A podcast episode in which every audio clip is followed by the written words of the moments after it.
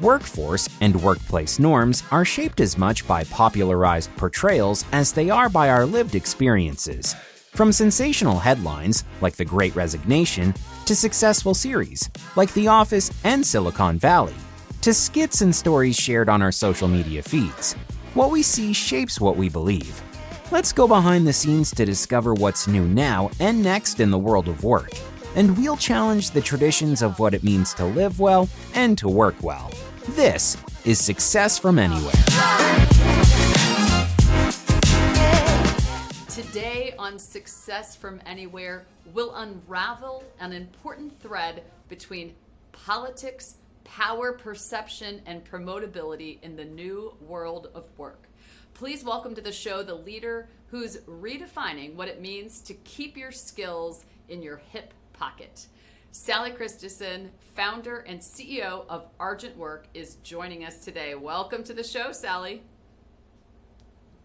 Hi, Karen. Thanks for having me. Because we are talking about the world of work, I like to ask each guest, what was your first paying job and how did that job inform or inspire your career trajectory?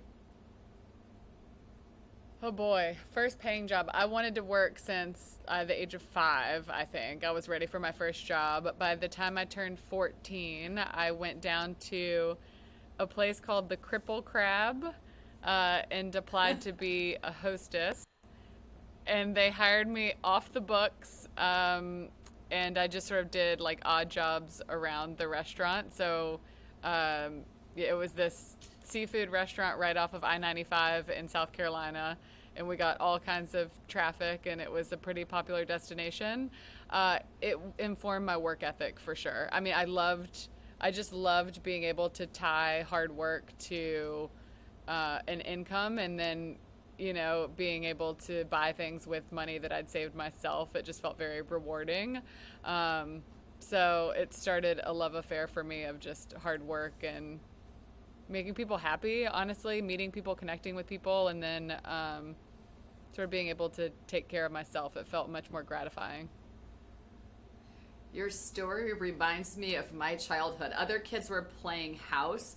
I was playing office, and I had this dress I thought was a work uniform. Yeah, kind of look. And I have a brother who's 4 years younger, and unfortunately, he was always my employee at these imaginary offices I was running. That my dad is an entrepreneur himself, and I'd go in to work with him, and it was like pre-internet, like when the internet was the internet, right? So I'd sit there with like a stapler and a stack of papers and just dream of faxing papers and owning my own stapler. I mean, it was like the most basic aspirations, but I just wanted to work, so we would have been good friends. Yeah. Well, you went from staplers to workplace staples, which we'll talk about in a moment. Along your career journey, you went from a career in corporate America to becoming an entrepreneur. Take us through that story arc, because lots of listeners have either made a similar transition or are thinking about it, as we're all reinventing ourselves right now.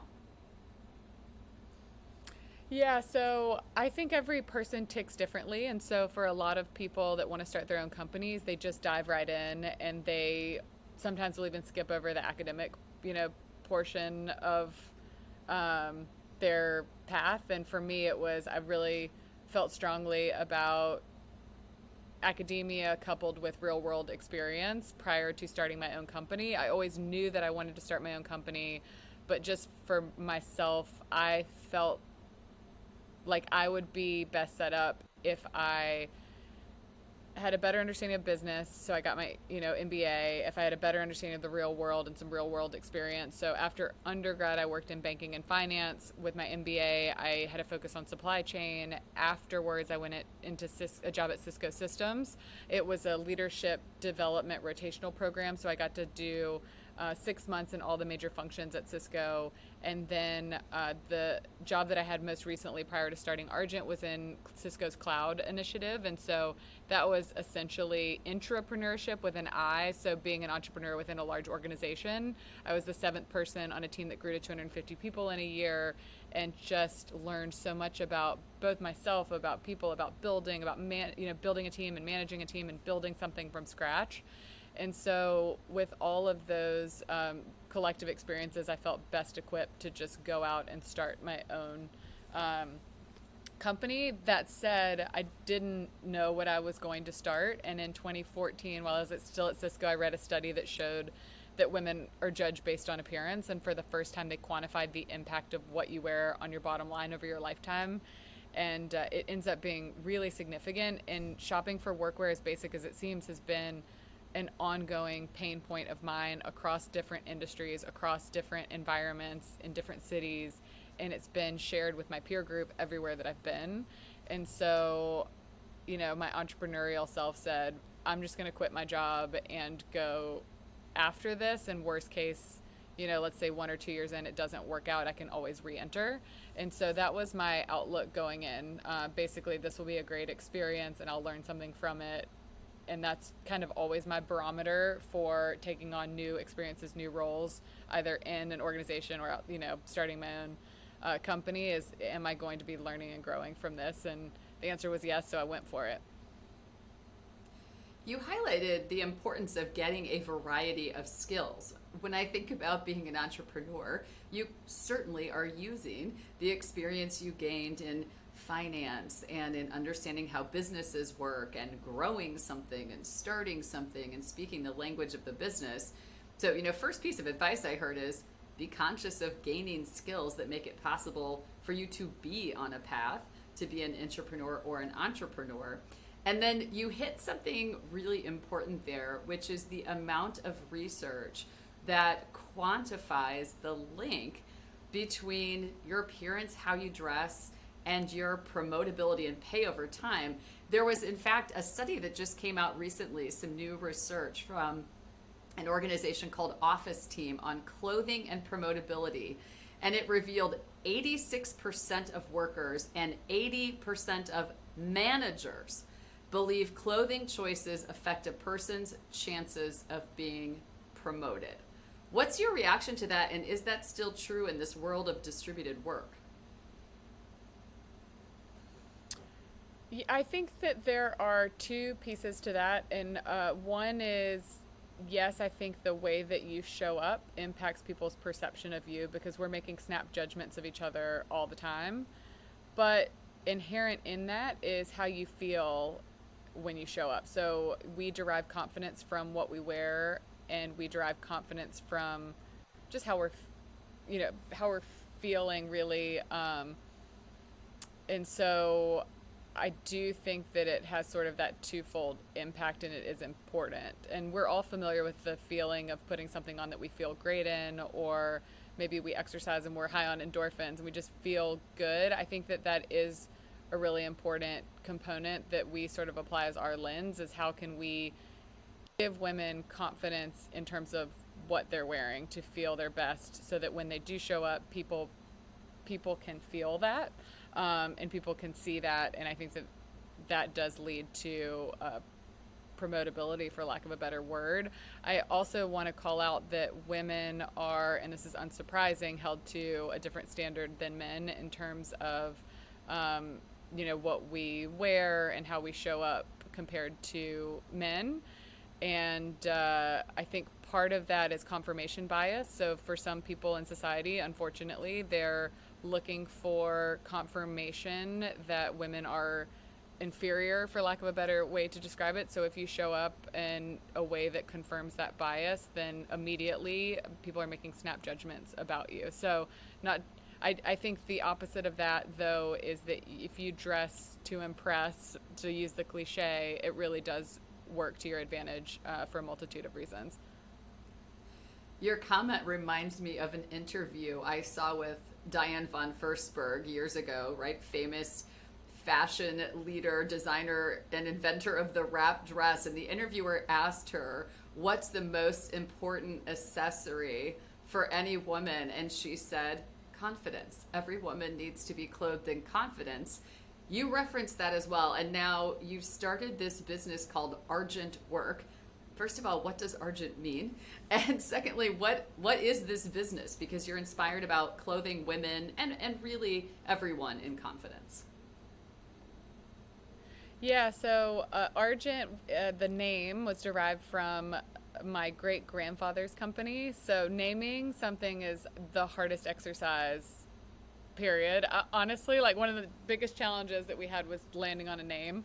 And so I remember early days, I basically had a wall of name options, and I kept coming back to this one because there was an emotional tie to it.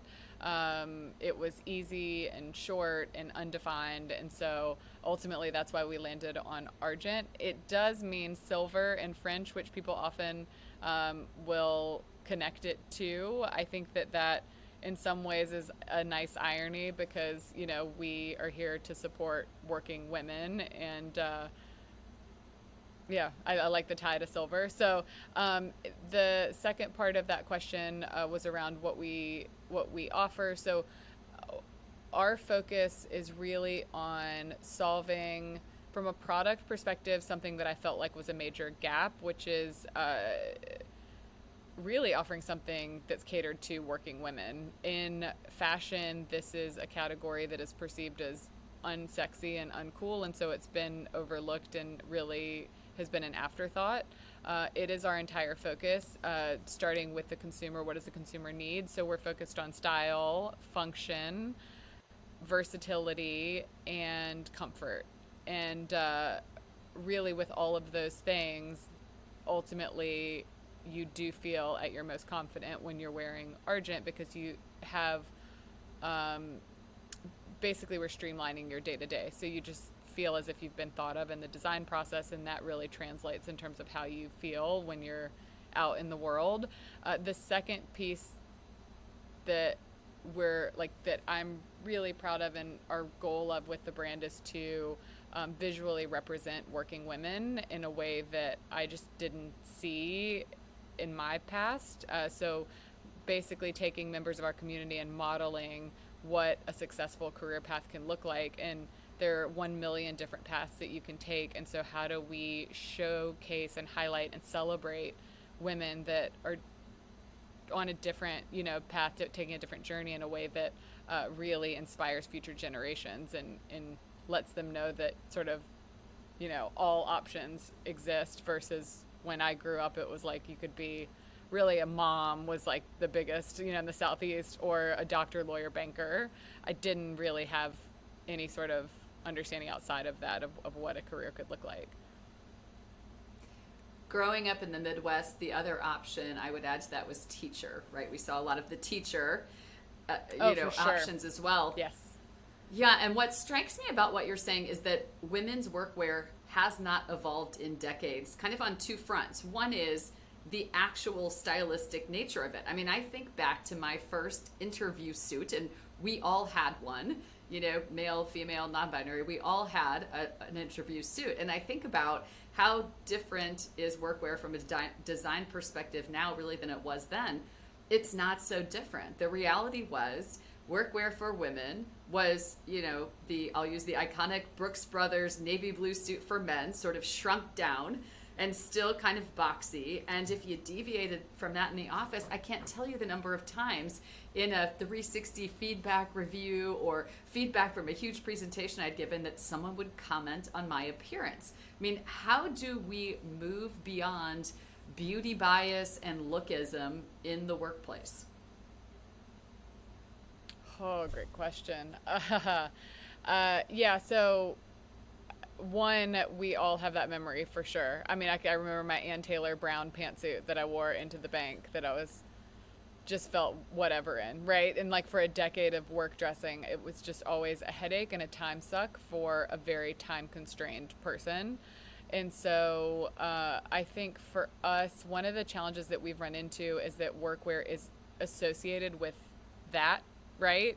And we're actually catering to the modern professional. And so we're introducing denim this fall. We're introducing sweaters this fall. So we're catering to the consumer that's working from home, and it flexes up, or that's in a more casual environment. And a lot of people are dressing like that now, or a lot of corporate dress codes are calling for denim. And then we offer fully suited options, but it's not the shrink and pink model that your Brooks Brothers were doing, for example, where they would take a men's suit and shrink it and like pink it is what they call it, and just force fit it to work for women. We're actually starting with our consumer and designing for her. So a more traditional suit for us is actually really chic and fits in a way that you haven't experienced before, and has interior pockets, and it has bands in the sleeve that hold up the sleeves when you push it up. You know, they're just hacks within the product that really make the consumer feel considered and feel great in what they're wearing. Hybrid work. Employees want it, employers need it, and everyone has questions. When done right, facilitating flexible work can be a win-win for everyone. Happier employees, engaged teams, and better business outcomes. Robin is here to make the logistics easy. Our all-in-one workplace experience platform helps thousands of companies reimagine their approach to work. To learn more about how we make hybrid work work, visit RobinPowered.com. Yes, in fact, I'm wearing, one of your shirts and vests right now. So this is this Argent Work brand. And it struck me the first time I saw this. Some people listening don't know, women's professional attire has a pocket problem, right? So now you can see there's actually a pocket to put something like a phone in or business cards. And what I like is when I'm wearing this on stage, giving a big presentation, it lays flat, so I'm not lumpy. This is just, and space is here, if you want to keep a pen, all on the inside. It was revelatory to me the first time I walked on stage to do a keynote, and there was this space to put the microphone pack that wasn't hanging on the back of my dress, poking me in the back of my head. Even that getting poked in the head while giving a power presentation can take you out of that moment, which makes me think about, what are some of the other ways you're designing function into women's workwear? Because men have long had an advantage here that women haven't. Yeah, pockets are definitely the most obvious example, but we also have a jumpsuit coming out this fall that is detachable, so you can use the restroom without having to take the whole thing off. So it becomes, a work-appropriate option that allows you to spend the 30 seconds that you have between meetings, quickly using the restroom versus having to, completely disrobe. We have the band and the sleeves that I mentioned. We have, little pockets for credit cards in your pants if you're not wearing the blazer. So really it's just little hacks in all of our pieces, pockets and everything for sure, pants and blazers. But we're considering every use case. And so one of the most vivid memories from my days at Cisco was when I was working with a state. We were doing essentially licensing for a state-owned enterprise in China, and the boss was based in China, came in town, predominantly a male team. There were 3 women on the team. We had a meeting before lunch.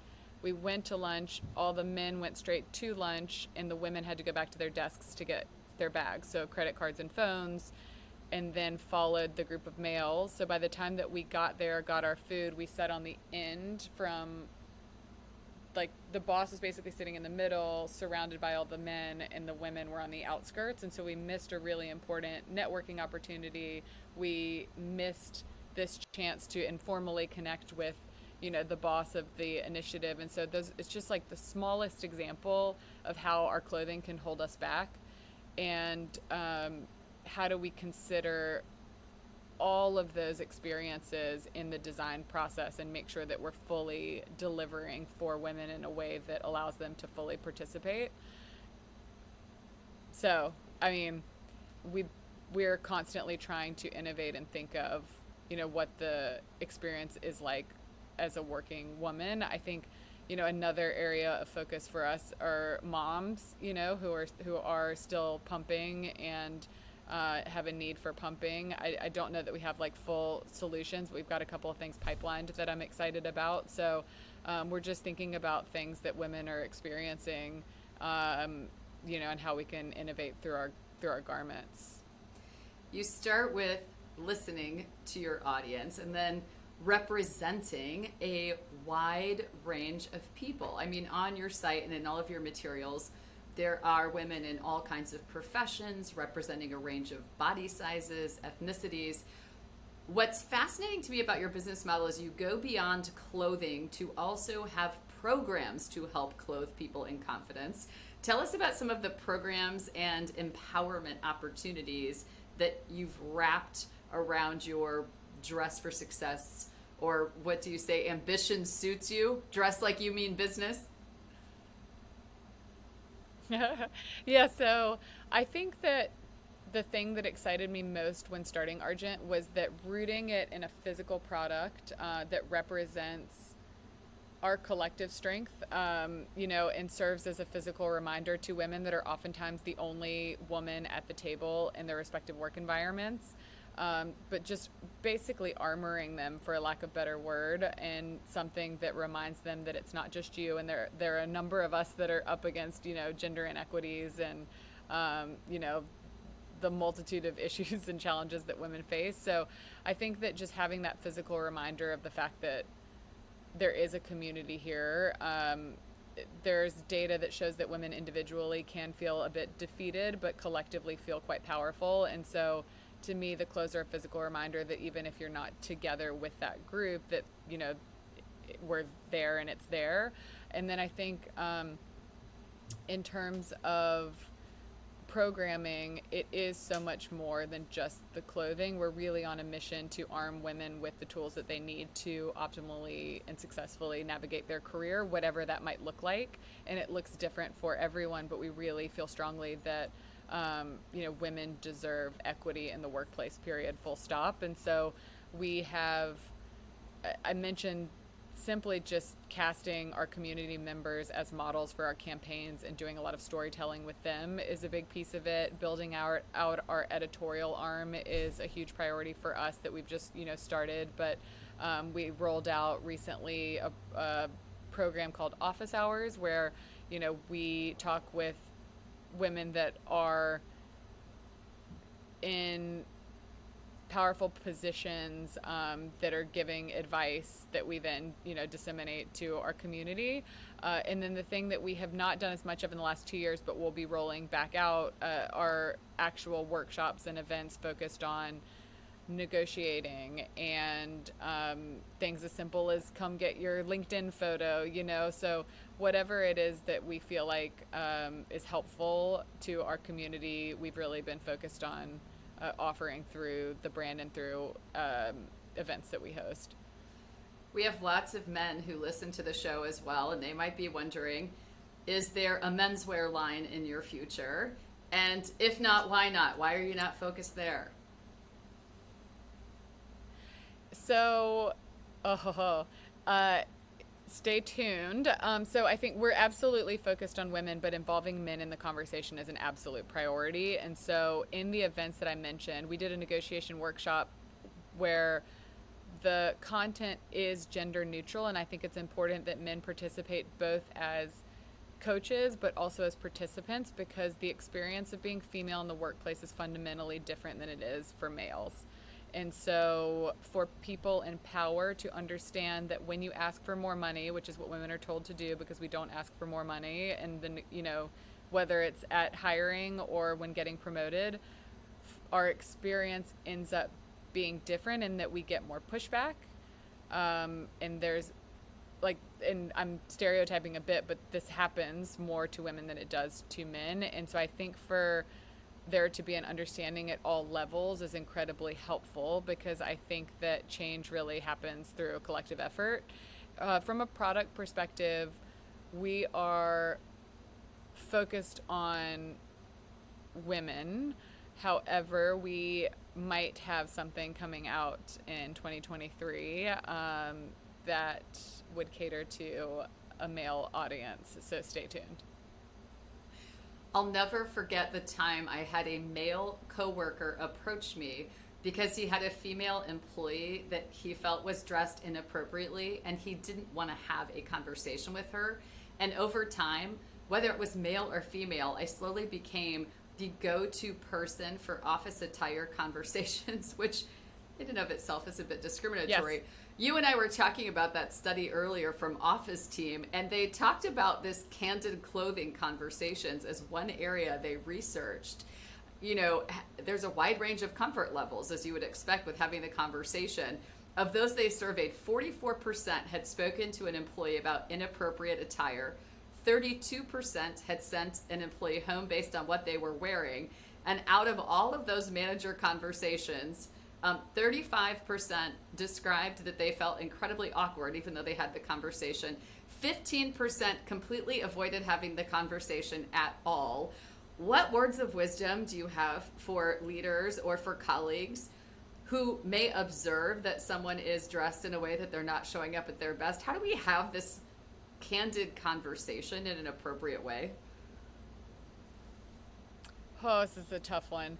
I can absolutely understand in today's world why men would want to avoid having the conversation, because unfortunately I do think that there's exposure there, as much as I don't want to admit that. And so I think the priority is, if there is someone that you feel like is dressing in a way that is impacting their career, you are doing them a favor by making sure that that message reaches them. So I think that that is the priority, is making sure that your intentions are right and that the message is correctly delivered.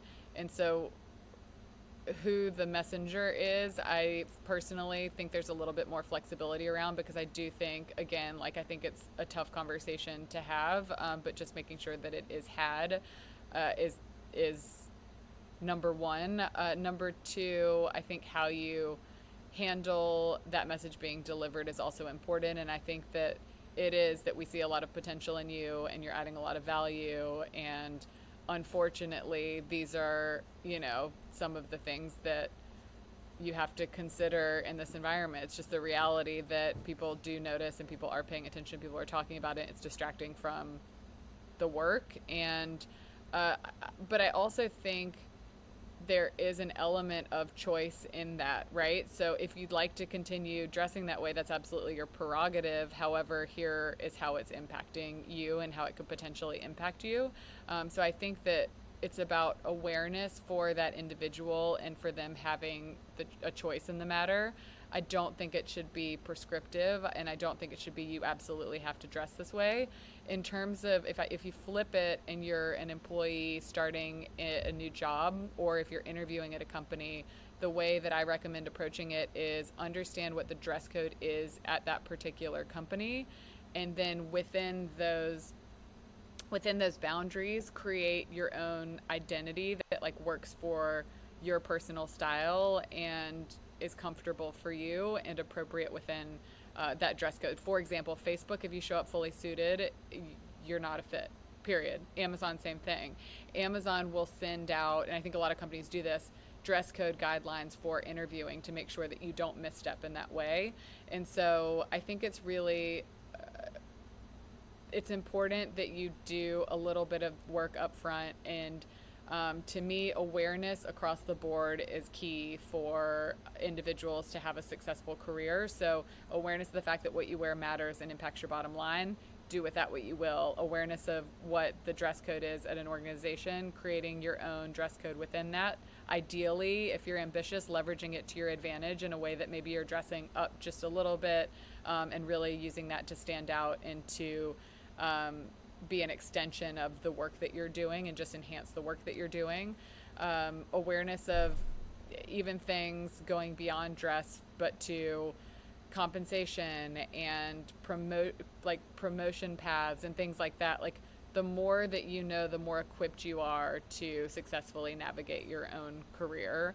And I think the onus on senior teams is to try and mentor and sponsor, you know, people that they see potential in, and making sure that simple things aren't holding them back and that there is awareness there.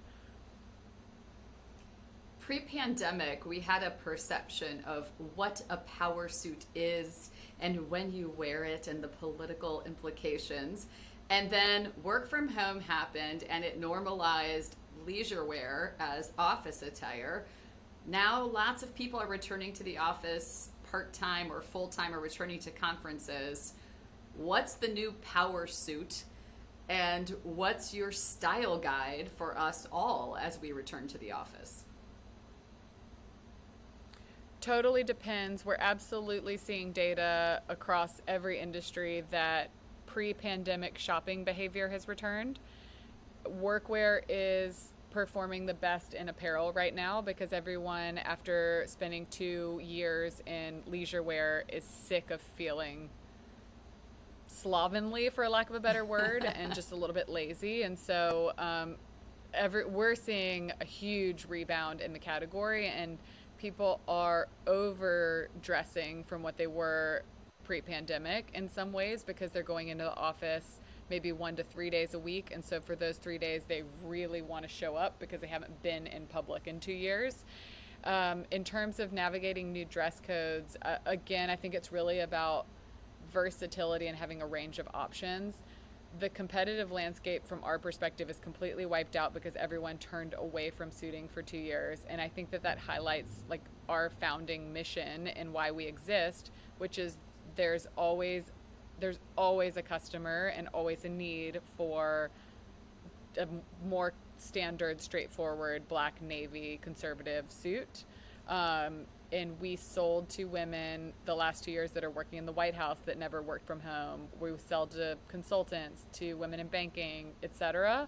But now I think as you go back out, it's about, and it's a bit of a reset, I think, for everyone, but it's about going out and figuring out your wardrobe and doing the work in one day for the next 6 months to a year. So going and figuring out what your particular like capsule looks like. For us, we have solutions, like I mentioned, where you've got denim and sweaters. Maybe that could be your Friday wardrobe. It could be your if you're in tech, your wardrobe 5 days a week. But then we've got suiting that is all, it's separate, so mix and match, right? So I think it's putting some thought and effort into what your wardrobe's going to look like as you emerge from the pandemic, and feeling great about it and solving it up front so you don't have to apply any sort of thought to it, after that, sort of creating a formula for yourself, if you will. Invest in your starter kit. I love it. It's instead of back to school shopping, we're going to do back to office shopping and do it in a day. And speaking of going back to the office, people often talk about missing the spontaneous conversation of the water cooler, which is why I have a virtual water cooler segment in the show that we'll transition to now, where I'm going to ask you 5 questions to share what comes to the top of your mind as we have a spontaneous conversation with all of your beautiful suit jackets hanging behind you. Are you ready? I'm ready. I love this so much. When you were a kid, what did you want to be when you grew up? In business. Yeah, that's I can see that. I just wanted to work. It literally, I just wanted to do whatever. As long as I was working, I was happy. What is your favorite guilty pleasure office snack? Can I say kombucha? And I don't know if that's a guilty pleasure. Or maybe a chai latte. It's not okay, a snack. Chai latte. It's all beverage for me. If it's comforting, there's another CEO who was on the show from...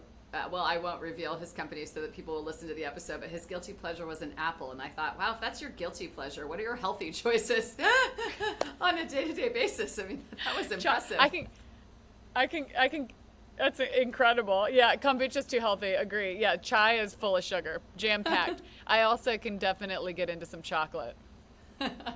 I love it. What is the best, most creative excuse you've ever heard for someone missing a meeting? The only ones I can think of are like legitimate. We had a woman share one of her employees was in labor and like on the way to the hospital, the presence of mind to send her a message and say, I'm missing the meeting because I'm on the way to the hospital in labor. And she's like, how did you have the presence of mind to send me a message? Well, what do you keep on your desk that inspires you? I have a note from one of our investors. It's typed. He mailed me a check and he mailed me a letter, and this was like 5 years ago, that said, it says, "Dear Sally, Let me know you got this. I'll be tracking our progress with great interest. Knock it out of the park or something like that. And it's signed by him, and I have it framed, and I have it sitting on my desk. Yeah, he's an advertising executive. He's had a very successful career. Just the way that it's worded and just it just feels very personal, and it inspires me. That's fantastic. Support matters, those reminders. And to whom are you most grateful for investing in your career? I have a mentor sponsor, I would say, from Cisco. He's the reason I got hired into Cisco. His name's, can I say his name? Probably, yes. Right? It's all good stuff. Carl Breitberg. You might know him. I interviewed with him at Cisco after the program had already been hired for, and he helped get me into this program. So they went off cycle a little bit. He then became my executive mentor, so I met with him once a month.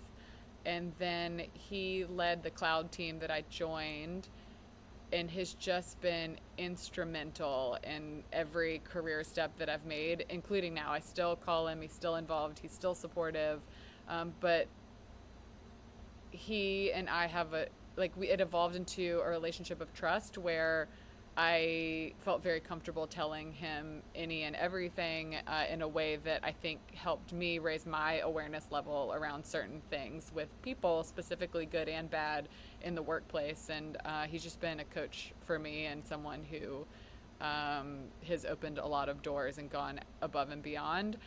I'll say for myself, I feel like he has modeled what being a good executive is, which is carving out a portion of your time for the next generation of leaders. And unfortunately, I think with women especially, as you get more senior, your time is really sought after because there are fewer women at the top. And so I think that sometimes becomes harder for women to carve out the time. But I do think it's important as you get higher in your career that you figure out a way to carve out a portion to mentor and sponsor and sort of pay it forward. I also think it adds to your, this is like not a water cooler answer, but it adds to your impact in a way where you have people that are willing to do anything for you. Like I would do anything for Carl given all that he's done for me. So I think that loyalty is important, and as you're building out teams, etc. So anyway, Carl it is. There are so many standout moments from our conversation today. I mean, fashion is functional. The best attire for the office, whether your office is a headquarters or a third-party workspace or your home office, is clothing that helps you feel confident and represents who you are and where you want to go next. And we can all play a role in combating beauty bias in the workplace. Check out Argent Work online. And before we close out the show today, Sally, I wanted to ask you, as you look forward, what's your biggest dream or aspiration for the future of work?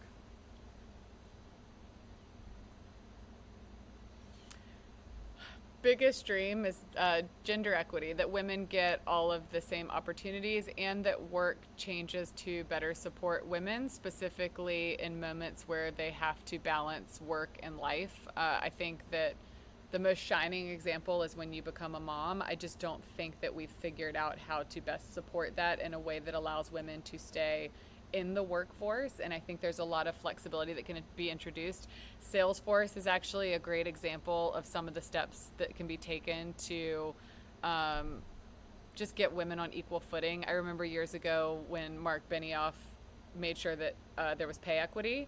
So, I mean, just giving women equal opportunity to show up, because we know that when women are at the table and part of the conversation, that there is better output in every regard. So for work, we're definitely very mission focused, obviously, from that answer.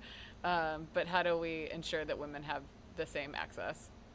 And for our listeners who are wondering, Sally does have two children of her own in addition to running her own business. So she's contributing her lived experience as well. She's in her own focus group, I guess I would say. Well, thank you to Sali Christeson, founder.